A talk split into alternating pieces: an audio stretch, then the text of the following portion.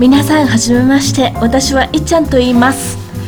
私はスキルアップブログを運営しています。ブログのコンセプトは自尊心アップ自分価値アップ日本画そしてワードプレスのカスタマイズです。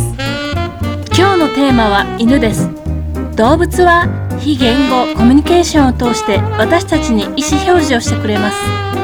例えば私の周りをぐるぐる回ってスリスリしてくれるんです。とっても愛らしいですよね一方では可愛がりすぎて散歩中触れると噛みつくようになりました。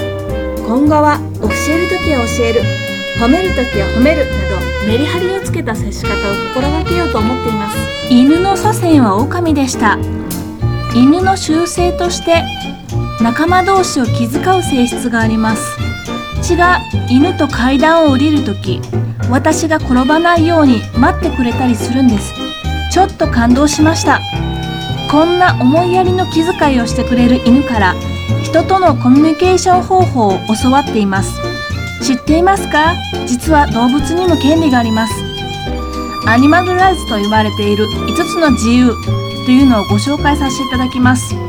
上乾きからの自由恐怖からの自由不快からの自由苦痛からの自由自由な行動をとる自由があるんです。こういった動物の権利を考えてみると私たちは彼らにひどいことをしていることが多々あります。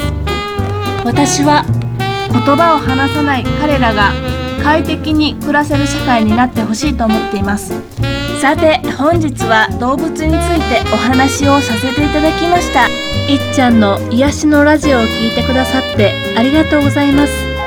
次回以降は毎週土曜日夜21時頃に配信させていただく予定です。どうぞお楽しみに。